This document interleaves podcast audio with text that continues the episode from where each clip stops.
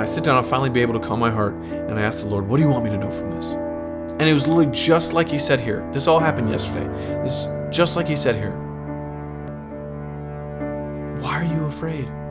You have so little faith. Remember who I am. Remember who I am. I am God. I am, I am. Have my spirit within you. So what are you afraid? If God is for us, who can be against us?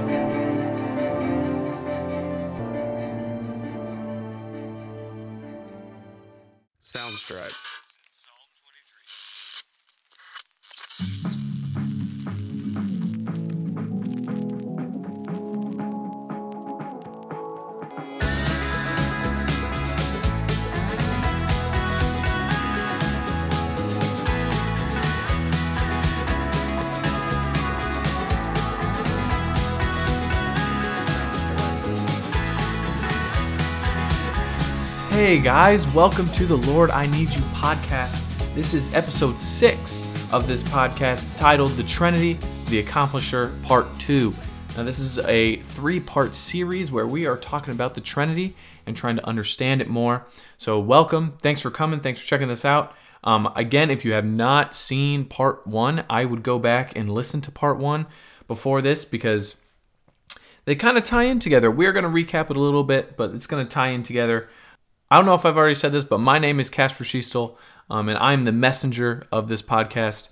So thank you for joining us. Um, we are going to do a little bit of some plugs real quick, just so we can get the word out there. We're going to pray, and then uh, we are going to dive right into a recap and then what this episode is all about. So stick with me here for a little bit as I go through the plugs. You can find this podcast, the Lord I Need You podcast, anywhere you listen to your podcast. You can find it on Spotify, which is my favorite. Don't tell anyone. Um, Google Podcasts, Apple Podcasts, TuneIn, Podchaser, all those places you can find this podcast. You can also find clips of the podcast as kind of like uh, updates when there's a new episode out. Uh, you can find it on Instagram, TikTok, and YouTube um, to find those there. So, yeah, just search up Lord, I Need You, uh, and it will come up on all those platforms. So, let's dive in here. Let's pray and then do a quick recap on what episode one, what part one, episode five was all about. So, if you can, put your hands together, uh, bow your heads, close your eyes, and take your hats off in respect to speaking to the Almighty Father. Dear Lord, thank you for this day. Thank you for this time that we all together get to spend with you. Father, I pray for me personally that I'm I speak of you and I speak the words that you wish of me to speak. That if if I speak of something that is not of you, Father, I pray that you close my mouth. Um, but if I am speaking something of you, Father, please allow me to speak freely to have you bless anyone through me that is listening. Now, for those who are listening, Father, I pray that they have their ears open to hear what you have for them um, and to receive what you want them to know from this episode. Father, thank you for their presence here um, and for their time being spent here. Um, for those who are on the road or do, or driving or anything like that, keep them safe as they drive. Um, Father, thank you again for just the opportunity to be able to speak this message and the opportunity to have them listen to what you have to say. We thank you, Father, um, and help us understand the Trinity more as we go through this episode. In Jesus' name, amen. So, perfect. Let's dive right in to uh, a recap of the episode, of last episode, and a little bit intro into this one. Now, I'm giving you a fair warning before we start is that if you heard the last episode, you know that we went through a lot of different verses and flipped around the Bible a lot. This is going to be double that. So, just to warn you, we're going to be flipping a lot through the Bible and looking at a bunch of different passages and stories. Um, it's going to be good. I personally don't love doing it this way. I like finding one piece of scripture and diving really, really deep into it. But, fun fact the word Trinity does not appear in the Bible. But God, Jesus, and the Holy Spirit both reference the Trinity multiple times throughout the scriptures. So that is why we have to flip a bunch of different places to find that. So, just fair warning. And first, we're going to open up to Matthew chapter 28, verses 18 through 20. And it kind of this kind of gives us oh, you'll also be hearing a lot of flipping of pages because this mic is too good. So I apologize for that. but the reason why we are reading this scripture is because it kind of gives us the overarching reason why, like the importance of learning about the Trinity and why we are doing so. So this is after the resurrection and Jesus back. This is right before he goes back to his Father for the last time. Um, and so he's talking to his disciples, giving them kind of one last message before he leaves. Jesus came and told his disciples, I have been given all authority in heaven and on earth. Therefore, go and make disciples of all nations, baptizing them in the name of the Father, and the Son, and the Holy Spirit. Teach these new disciples to obey all commands I have given you, and be sure of this I am with you always, even to the end of the age. Now teach these new disciples to obey all the commands I have given you. Those new disciples are us, by the way. We are the new disciples. Um, so when you receive Christ into your life, one of the biggest things we can do as followers is to go and uh, teach new disciples. As we become a new disciple, we need to go and teach others what we have learned and what God is um, teaching us. Now, the whole reason why we we read this piece of scripture is because it says, "Baptize in the name of the Father, the Son, and the Holy Spirit." There's the Trinity right there. But the reason why this is so important in this specific specific scripture is because the most important thing we do when we as Christians is to obviously accept Christ as our Lord and Savior. But in a chronological way, the second most important thing we can do is then pr- pronounce our faith to the world and, and get baptized. And to pronounce to everyone that we know and love that, hey, I'm accepting Christ as my Lord and Savior. I believe He is the one true God. And but when we get baptized, we don't get baptized in just God, in the name of just God, or in the name of just Jesus, or in the name of just the Holy Spirit. We get baptized in the name of all three the Father, the Son, and the Holy Spirit. And the reason why Jesus specifically mentions all three is because all three are so important. And they are all God, but they are all different, and they all play different important roles in our lives. And so to understand the Trinity and to grow our knowledge on this is very important because we're getting baptized in the name of all three. So obviously to Jesus this is very important. So it should be important to us. Now, with that said, this episode this series is not to give the Trinity in a perfect little bow and tie it up and say, This is what the Trinity is. Here you go. Go out with the knowledge and share it. You're not gonna find you're not gonna find any any podcast video description of the Trinity that's gonna wrap it up in a nice little bow of your understanding and give it to you. Um, this is meant for growth. This pure episode, this pure series is just meant to grow our knowledge on the Trinity and what it is and what the different roles that the Father, the Son, and the Holy Spirit play in our lives um, and how important it is for us. That is the only reason why this episode is here and why the Lord is asking me to share this is for growth. Because this is something spiritual um, very spiritual, the Trinity, and with our earthly, feeble minds, um, it's going to be hard for even Christians to understand completely what the Trinity is. We won't be able to understand completely because it is God, and there are just some things with how almighty God is that we're not going to be able to understand.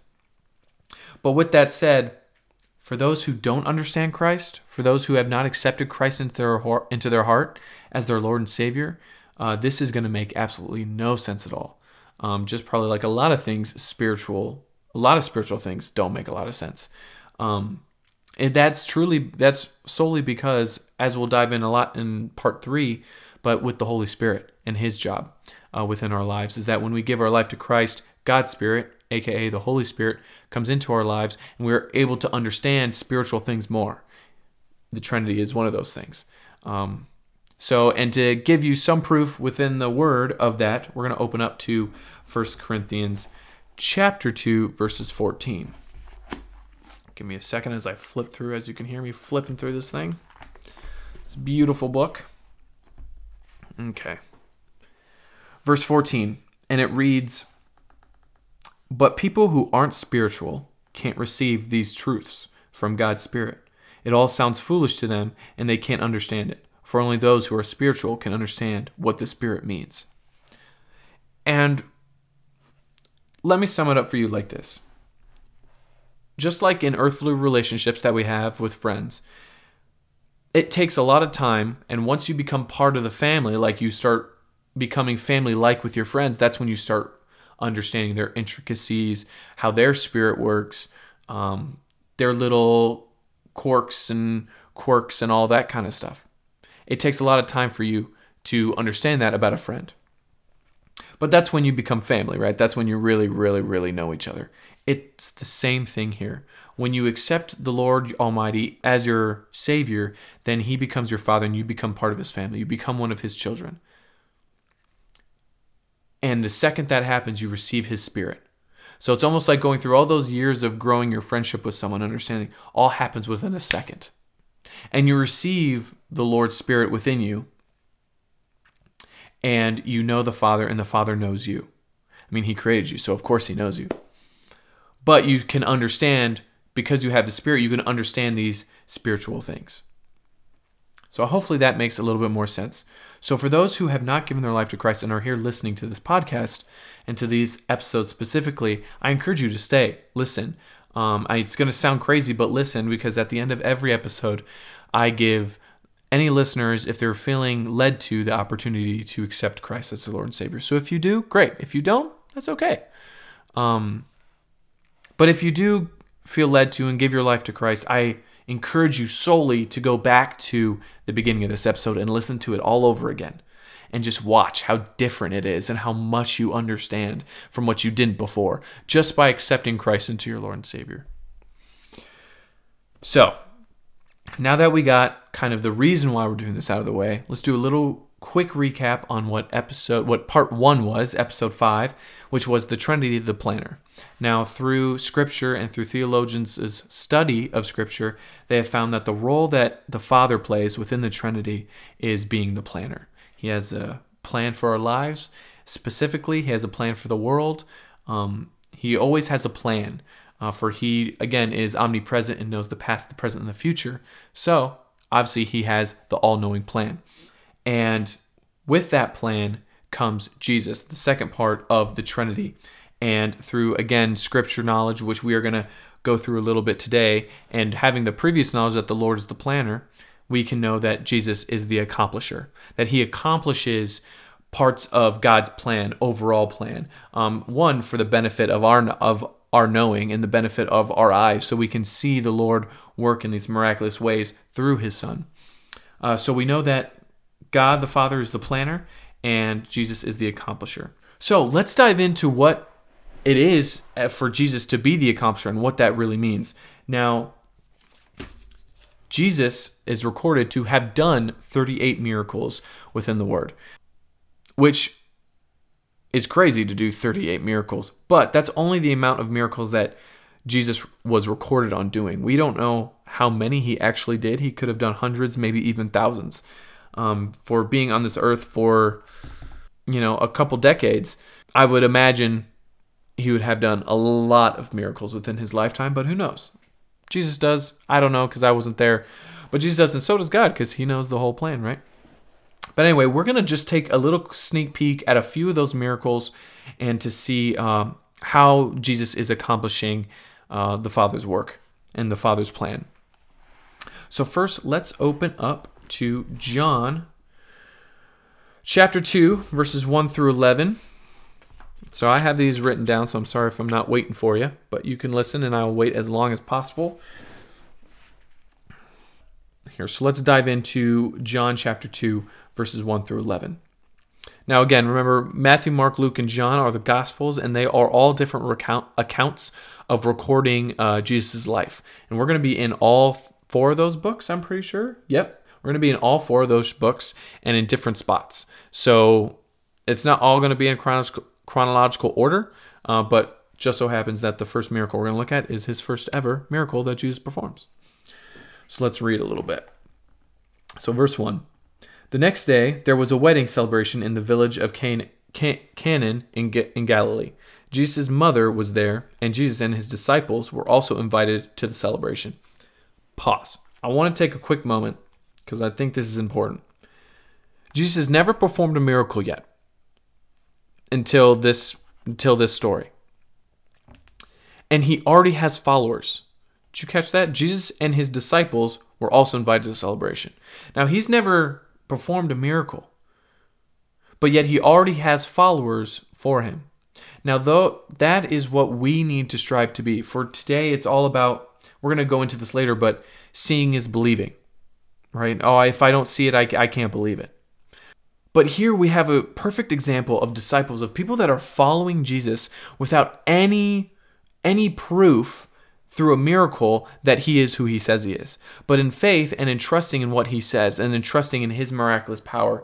And personally, I believe that having followers, for Jesus to have followers without ever performing a miracle, which is when everyone starts realizing who he is and who he that he is who he says he is, is because a, a partly of the Trinity to where he is God.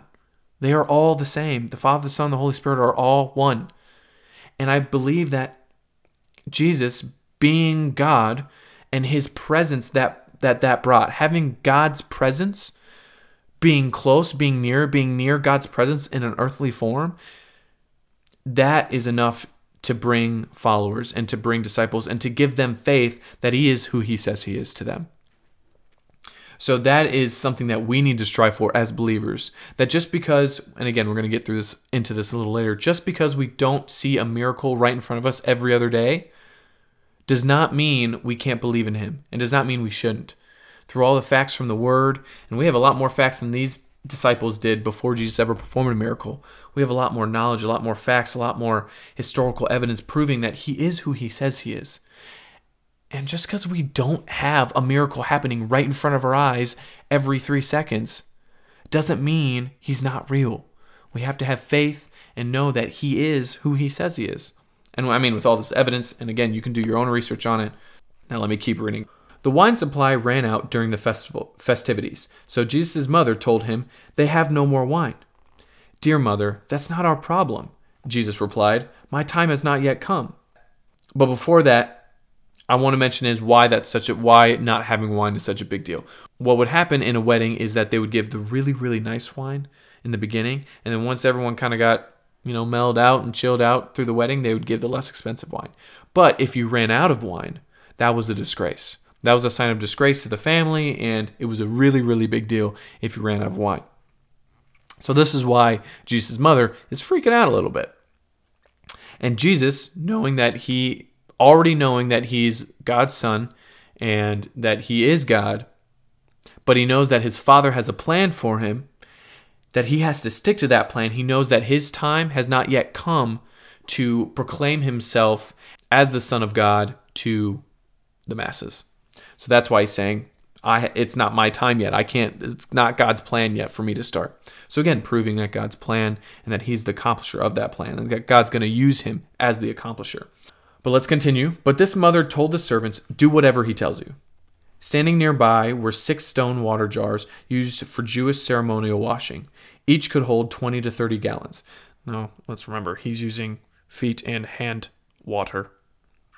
Kind of nasty, but it's Jesus. He can do whatever he wants with it. Jesus told the servants, Fill the jars with water. When the jars had been filled, he said, Now dip some out and take it to the masters of the ceremony. So the servants followed his instructions. When the masters of ceremony ceremonies tasted the water that was now wine, not knowing where it had come from, though of course the servants knew, he called the bridegroom over. A host always serves the best wine first, he said. Then, when everyone has had a lot to drink, he brings out the less expensive wine.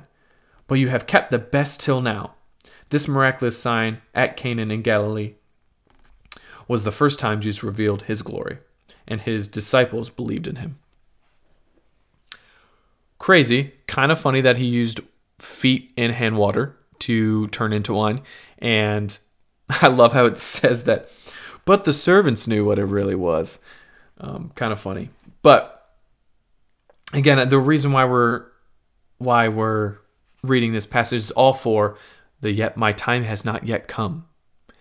He knows the Father's plan for him and that it was not time for him to proclaim his miracles out to the masses, but yet it was time for him to at least show those around who he really is, and especially to those who are following him already, who are following him without a miracle. Uh, so, what a beautiful gift that they got to receive right then. But let's go to the next verse, Luke chapter, whoa, messing things up. Luke chapter 5, verses 1 through 11. So let's check out Luke chapter 5. Verse 1 says, One day as Jesus was preaching on the shore of the Sea of Galilee, great crowds pressed in on him to listen to the word of God. He noticed two empty boats at the water's edge, for the fishermen had left them and were washing their nets. Stepping into one of the boats, Jesus asked Simon, its owner, to push it out into the water, so he sat in the boat and taught to the crowds from there. I think that's pretty funny that he just saw a random boat, and the guy that owns the boat was Simon, was right there. And he just steps on this guy's boat and then starts speaking from it, and then asks Simon to go push it out for him. I mean, what would you do if you were Simon? I mean, I guess there was a massive crowd there, but I just think that's funny that Simon just have some random guy step on his boat and then start ordering him around. But again, with the presence of the crowd, and obviously since he is God, God's presence around him, you that's that feeling that you just feel compelled to to do as he says. When he had finished speaking, he said to Simon, Now go out where it is deeper and let down your nets to catch some fish. Master, Simon replied, we worked hard all last night and didn't catch a thing. But if you say so, I'll let the nets down again. And this time their nets were so full of fish they began to tear. now, before before the before getting into the miracle part of this, again Jesus steps into his boat, tells him, "Hey, push push me out." And he's like, "Uh, that's my boat, but okay." And then this guy literally fishes for a living. That's his job. He's a master fisherman. He knows what he's doing. And Jesus comes up and tells him, yo, you're doing it wrong. Go fish on that side of the boat. Simon's like, what? I was just fishing out there earlier and there was nothing. And then obviously you follow the Lord's commands and you follow the plan of the Lord, and miracles start happening. So I just think that's pretty awesome. A shout for help brought their partners in the other boat, and soon both boats were filled with fish and on the verge of sinking. When Simon, P- when Simon Peter realized that what had happened, he fell to his knees before Jesus and said, "O Lord, please leave me. I am such a sinful man." For he was awestruck by the number of fish they had caught, as were the others with, them, with him. His partners James and John and the sons of Zebedee were also amazed. Jesus replied to Solomon, Don't be afraid. From now on, you'll be fishing for people. And as soon as they landed, they left everything and followed Jesus. That's that's crazy. Crazy that all he had to do was take one just had to move it over, listen to listen to Jesus, move over his nets. They had to fill two boats instead of one. When Lily just earlier that day and fishing in the same spot and didn't catch a thing. That's the miracles of Jesus and that's his power again accomplishing the Lord's plan to the Lord's plan specifically for Simon's life. The Lord's plan for Simon's life was to was to become a disciple and follow Jesus. And this was part of the Lord's plan, and Jesus followed it, accomplishing his plan. And then Simon became a follower. And so did many other people that day in the crowd watching Jesus perform this incredible miracle. And again, allowing Jesus's, since he is God, allowing his presence to just just to have Simon say okay to everything he said and not to argue with him, not to say, You're weird, I'm not doing this, this is dumb, I know better than you. Just knowing his presence and following what Jesus had to say. I mean, it's just incredible. So now we're going to go to, let's go to the book of Mark. We're going to go to Mark chapter 1, verses 40 through 45. Give you a hot sec to get there. Okay, so this is another infamous, um, infamous healing and miracle that Jesus does. A man with leprosy came and knelt in front of Jesus, begging to be healed. If you are willing, you can heal me and make me clean, he said. Moved with compassion, Jesus reached out and touched him. I am willing, he said. Be healed. Instantly, the leprosy disappeared and the man was healed. Then Jesus sent him on his way with a stern warning Don't tell anyone about this. Instead, go to the priest and let him examine you. Take along the offering required in the law of Moses for those who have been healed of leprosy. This will, pu- this will be a public testimony that you have been cleansed. But the man went and spread the word, proclaiming to everyone what had happened. As a, re- as a result, large crowds soon surrounded Jesus, and he couldn't publicly enter the town anywhere. He had to stay out in a scheduled places, but people from everywhere kept coming to him. Now, this is a very interesting kind of blessing because you would think that I mean, Jesus healing a man of leprosy. And then I love how Jesus tells him to follow the book of Moses so that no one can make a mistake here. No one can make a mistake that it wasn't Jesus or that he's not healed because he went on the path of their own knowledge, like of the earthly knowledge of being healed. He said, Go along that path as well, so that those with earthly spirits and earthly minds know just as well as I do that you are healed. I think that's super interesting. But also that Jesus would one tell him not to not to tell anyone. You would think that as Jesus Jesus performing these miracles, he's out there go tell everyone about me. Go tell everyone so we can get as many people as possible. But again, that wasn't the Lord's plan. Now, the Lord knew exactly what was going to happen here. The Lord knew that this man was going to disobey Jesus and go tell everyone because he was so excited. And that's understandable. And so I just think it was interesting that Jesus would have him. Now, the reason obviously is stated here that he can't go to the places that Jesus wanted to go in peace and speak to those he specifically wanted to speak to because he knew, because he knows all, because he is God, so he is the planner as well. He knows that when this man goes out and speaks to all these people, these crowds are going to come and swarm him, and he's not going to be able to get to the places he needs to get. But to me, again, it's just interesting that he would have him. And this one I don't completely understand. I don't completely understand this one fully that he would have him wait. I mean, I understand why it says it here in the here in the scripture, but Again, there was there's a reason for everything. There's a plan for everything, and Jesus is there to accomplish the will of God. As he did here, he accomplishes the will of God. And and again, I wonder, like I said earlier, how many miracles he had performed. Because if this man doesn't go out and starts telling everyone and, and says it very quietly, no one hears about it besides Jesus and this man with leprosy. And if the man with leprosy listened to the Lord, listened to Jesus, and didn't go tell anyone, then we would never have known about this miracle. Oh, so maybe that. Oh, I'm learning things right now with you guys too. Maybe that's part of the reason why. Uh, the man didn't. That's part of the reason of God's plan was that the man didn't tell him, so that we could have it in the Word and have another example of Jesus performing a miracle and being the accomplisher of the Lord's plan. Oh, interesting. I don't know. I'll have to dive deeper in that one. I I say you guys dive deeper into that too. But he had me put this in here for the podcast for a reason. So I think that's pretty awesome. But obviously, there's another form of Jesus, again, accomplishing the plan of the Lord that the more miracles he performs, that the Lord is asking him to perform, he's going to, so that more and more can hear him to get closer to the point of the Lord's overall plan into accomplishing uh, dying for our sins, which is what we will get into at the very end. But let's go to now, let's go to Back to Matthew, the book of Matthew, chapter 8. Chapter 8. Uh oh, did I lose my little mark? Yes, I did. There it is. Chapter 8, verses 23 through 27. Now, this one is a big one, and we're going to be talking a little while about this one, so let's get into it. Then Jesus got into the boat and started across the lake with his disciples. Suddenly, a fierce storm struck the lake, with waves breaking into the boat but Jesus was sleeping. The disciples went and woke him up, shouting, Lord, save us! We're going to drown! Jesus responded, Why are you afraid? You have so little faith. Then he got up and rebuked the wind and waves, and suddenly there was a great calm. The disciples were amazed. Who is this man? They asked. Even the winds and waves obey him.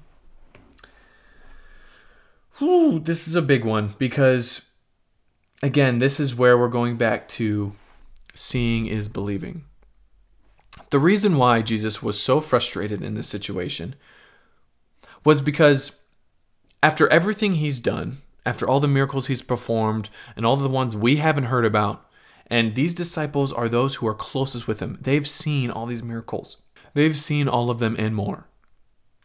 And yet they know his power and they know who he is. They know he's the Son of God.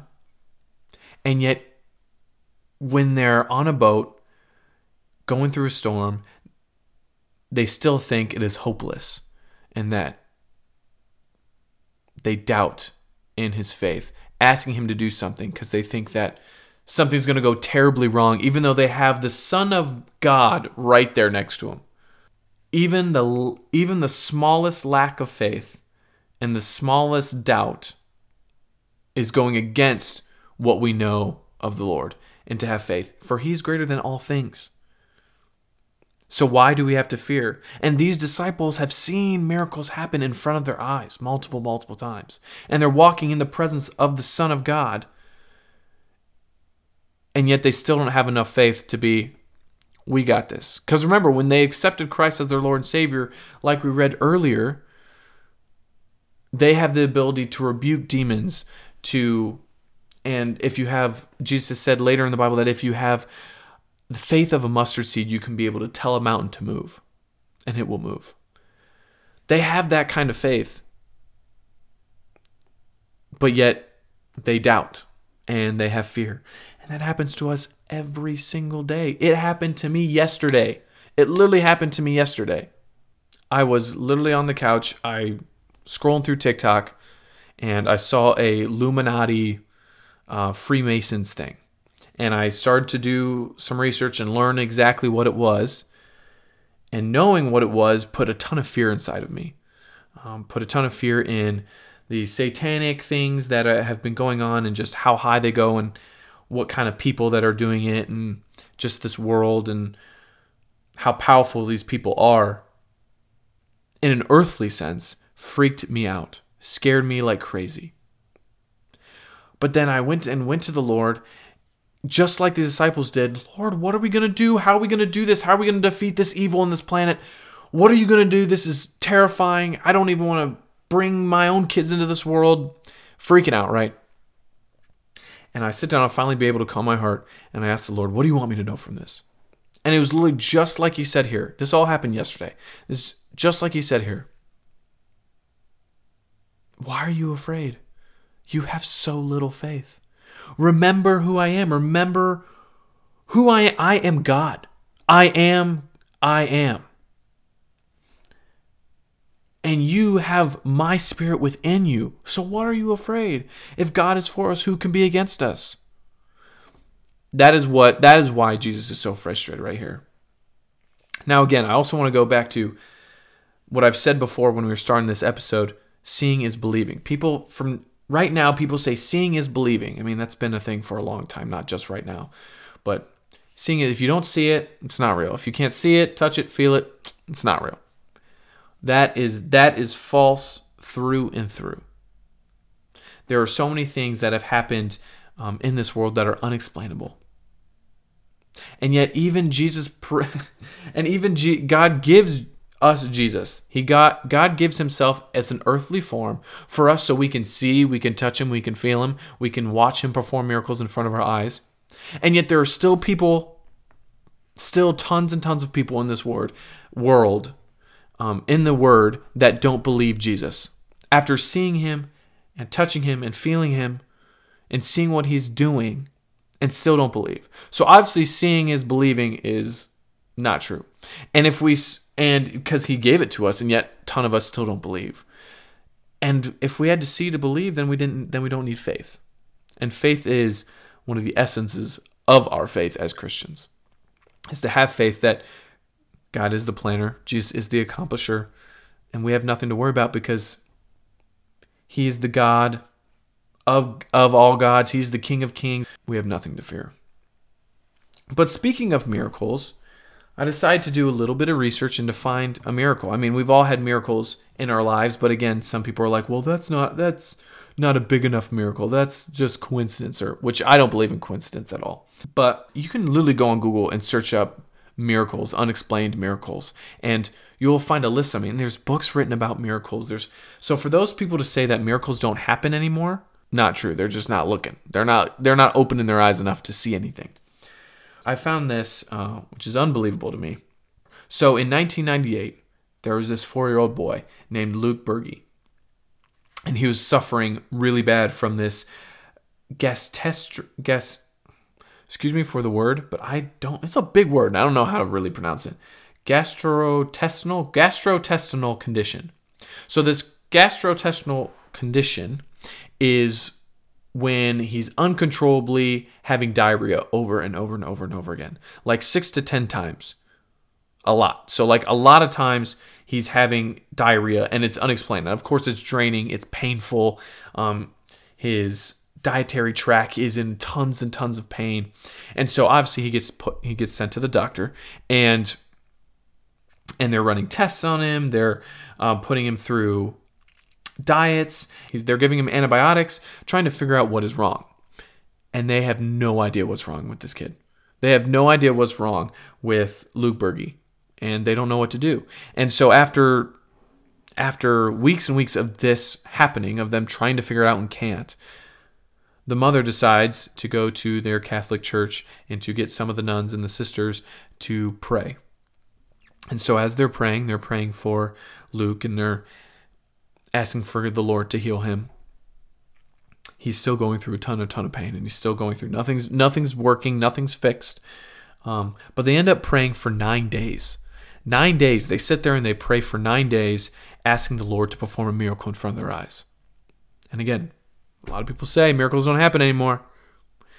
Until now. So after nine days of praying straight, the nuns and the mother stop praying.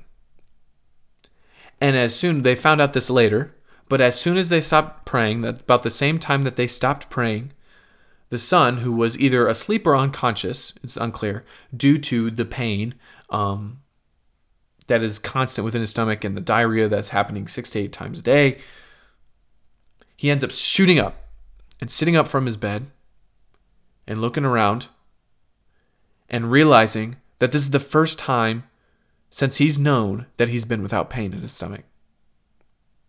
And so the doctors come in and they find out that he doesn't have pain anymore, so they're wondering if the antibodies if the antibiotics started working or so they started running some tests. And they found nothing has changed within him. Nothing's changed in his body, but as they're doing these tests, they realize that he's not having any diarrhea. He hasn't had any diarrhea since. No more pain, no more diarrhea, no more anything. And he shot up, completely renewed and free from his pain. And about the same time, they were done praying after nine days of prayer. Miracles happen, people. They happen all around us. We just need to know where to look. And the Lord will show you how to look if you ask Him into your heart as your Lord and Savior and receive His Spirit as your own. Okay, enough about that. I'm passionate about miracles working because they happen. They happen all the time. But we need to continue to move on. So let's open up to Matthew verses chapter 14 verses 13 through 21. So just a few more pages over, we're going to head over to Matthew.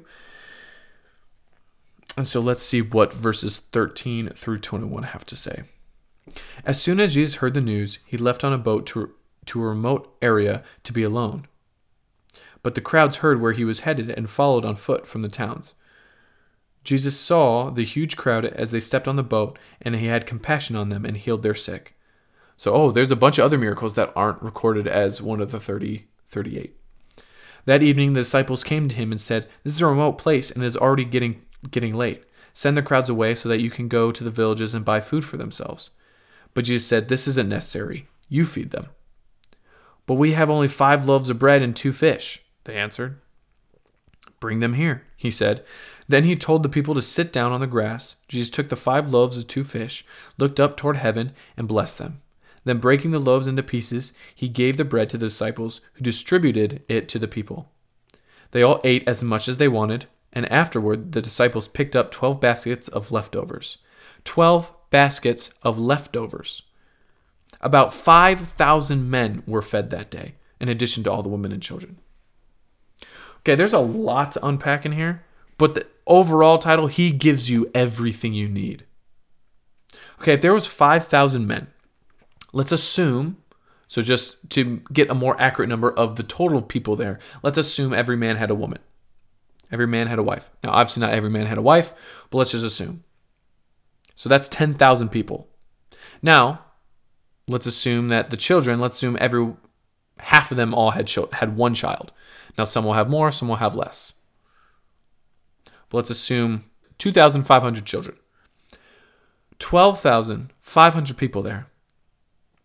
And Jesus performs a miracle according to God's plan and feeds 12,500 people approximately with just two fish and five loaves of bread. And yet there are 12 baskets of leftovers, and everyone was full. Even those who have received Christ as their Lord and Savior and have God's Spirit within you, that is almost impossible to wrap your head around. It actually kind of is because it's kind of impossible. That's why it's a miracle. How to have 12 baskets of leftovers after feeding 12,500 people with two fish and five loaves of bread. Dang.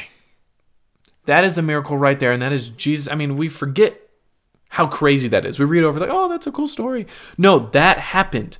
That miracle happened. It was all part of God's plan to change all these people's lives and for us to be able to read it now and to change lives today. And Jesus accomplishing this miracle is insane. But it all comes to the fact that He gives us everything we need and not just food. He gives us everything we need. And that's not always stuff that we want. We usually want more. It might not be comfortable, but it's what we need and He will give it to us. I mean, a, a personal story for our family was my dad was going through a job that he didn't like, but the Lord put him there so he can grow. For the future, for what we now know is was a blessing, but we didn't know at the time. He was going through a job that he didn't like. So then he ends up getting out of that job and he's jobless. And every opportunity that comes to him is shut.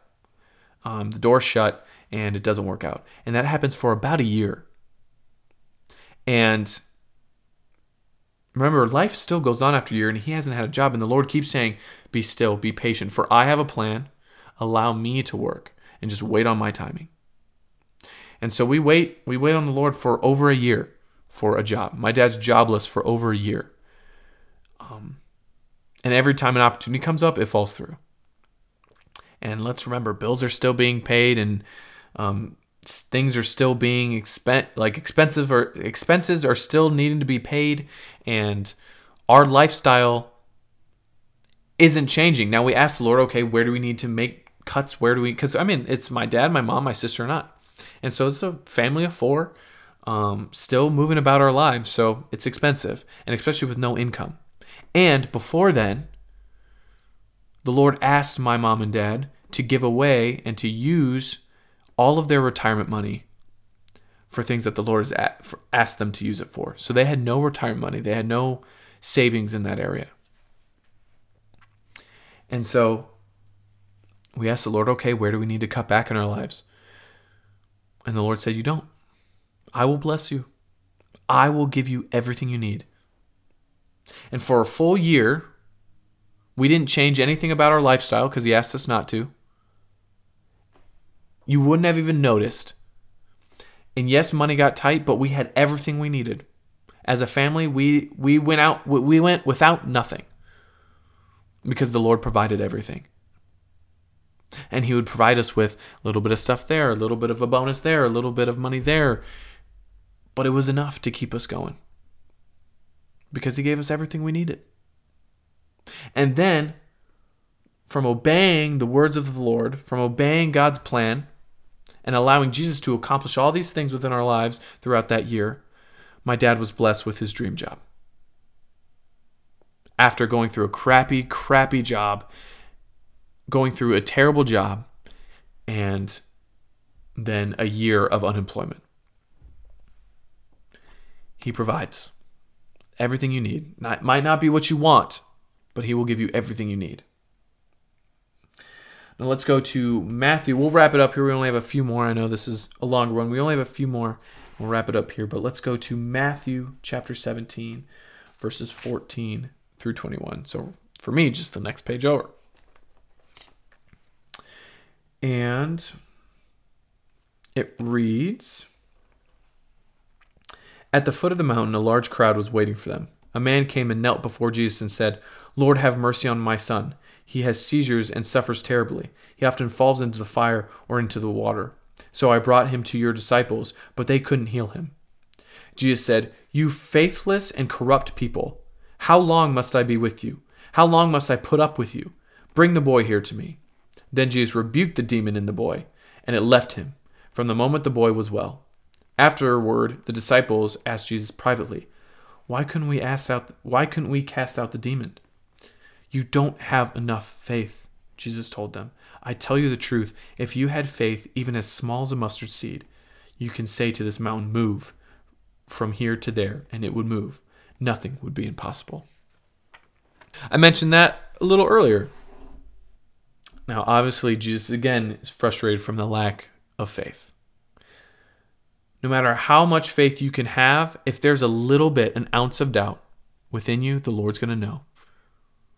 And He knows that your faith isn't full in Him.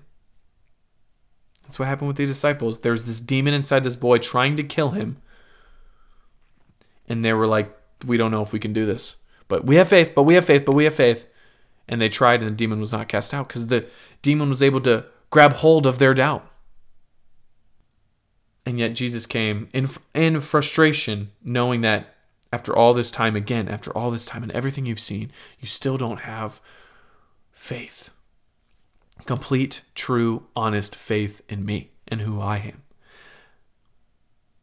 and who my Father is. And so then he casts out this demon, which isn't a miracle in and of itself. Again, accomplishing the Lord's plan and showing this miracle to those. And again, to part of the plan of giving the disciples an opportunity to grow more in their faith. Now let's go to uh, to the book of Luke, chapter 24, verses 1 through 7, and see what that has to say for us today. But very early on Sunday morning, the woman went to the tomb taking the spices they had prepared. They found out they found that the stone had been rolled away from the entrance. So they went in, but they didn't find the body of the Lord Jesus. As they stood there, puzzled, two men suddenly appeared to them, clothed in dazzling robes. The the women were terrified and bowed with their faces to the ground. Then the men asked, Why are you looking among the dead for someone who is alive? He isn't here. He is risen from the dead. Remember that he told you back in Galilee, the Son of the Son of Man must be betrayed into the hands of sinful men and be crucified, and that he would rise again on the third day.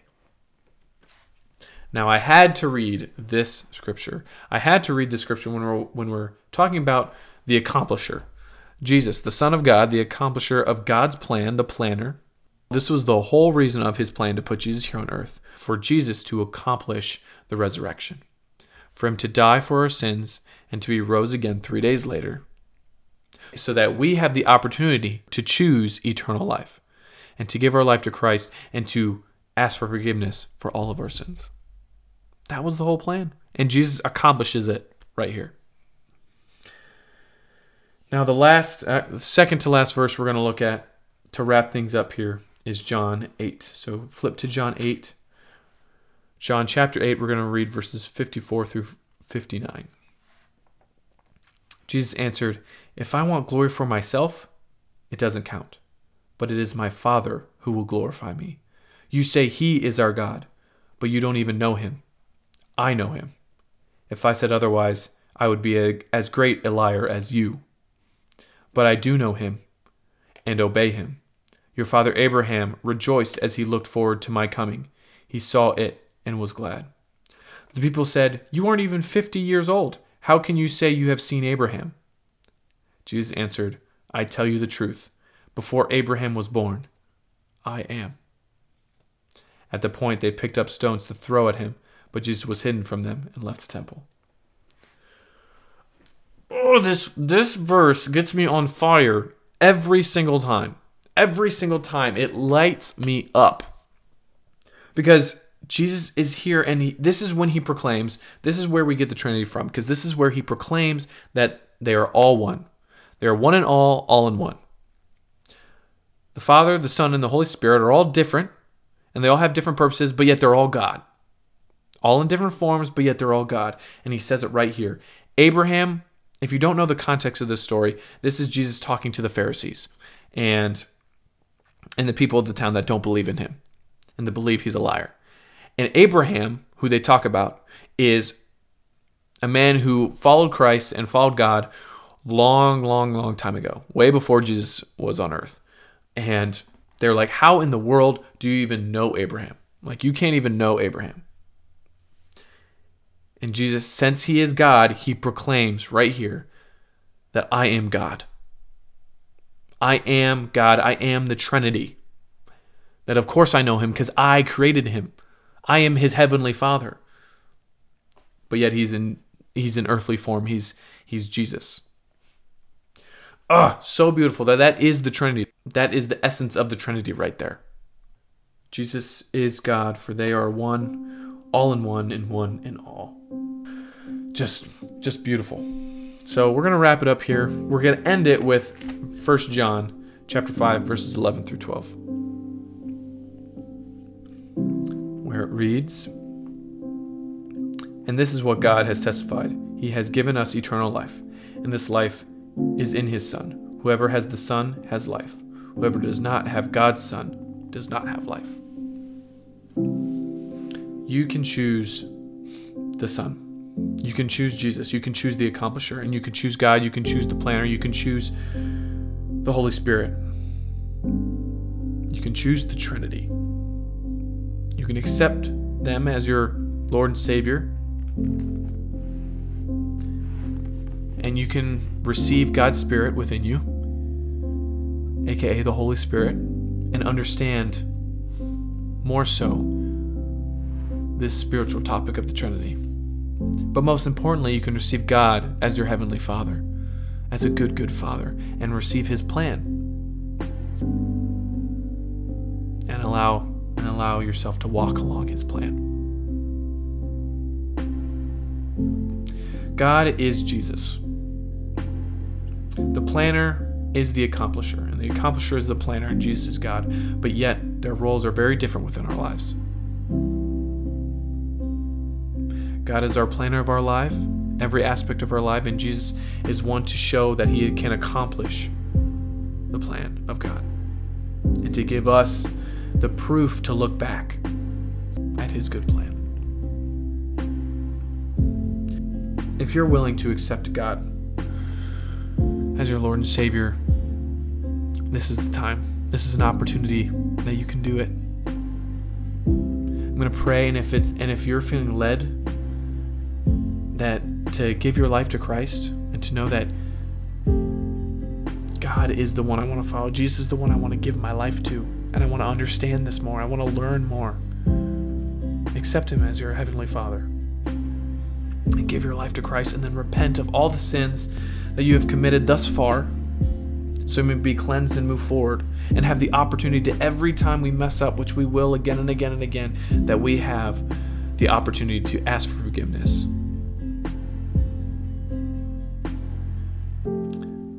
So if this is that moment for you, close your eyes, bow your heads, and repeat after me. Dear Lord, I believe. I believe that you are my heavenly Father. I believe that you died for my sins. And I believe that you rose again three days later. You are the one true God, and I give my life to you. I ask for forgiveness, Father, for all of my sins, so that you may cleanse me and I may move out in faith. I love you, Father. In Jesus' name, amen. Now, if you just prayed that prayer, you just accepted the Holy Spirit God's Spirit within you. You now have God's Spirit within you, and you need to go back and listen to this podcast and listen to this episode again and watch how the Trinity just comes to life to you. And watch how you see the accomplisher accomplish God's plan. I am so happy for you. I'm so proud of you. This is a the biggest moment and the biggest decision you can ever make in your life. You have just given your life to Christ into a good, good Father's hands so He may bless you and love you through it all. I hope you now understand what it is to receive God's Spirit because I know you feel different and I know there's something inside of you that feels just a little different, and that's the Holy Spirit within you moving around. And now, now you've let your Father in, and now He's not going anywhere because He loves you so much and He's been waiting for you to open the door so He so you can get to know Him and He can just love on you congratulations. Go celebrate. Get yourself the word and study it. If you don't already have a Bible, get one and study it. Find a community of uh, in a church and go dive in and learn in community. For that is what the Lord has asked us to do. For Jesus even had his disciples, he had his community. So go. I'm so happy for you guys.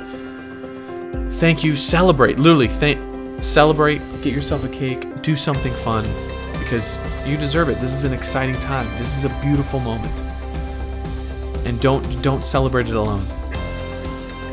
Go go out with community and celebrate that you have just received the Holy Spirit within you. Thank you guys for listening to this this episode. Thank you guys for listening to the Trinity, the Accomplisher Part 2. I hope you learned something about the Trinity and grew more in your faith and your knowledge on the Trinity, that Jesus is the accomplisher, um, and that God, his Father, is the planner. But yet they are all one, and they are all different.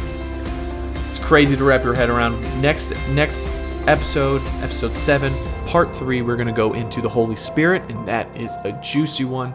So make sure you're there and listen to that one as well. Thanks, guys. Um, I love you all. For those who have just accepted Christ as Lord and Savior, congratulations. Um, what an exciting time. We love you guys. Uh, go and make disciples, and we'll see you next time.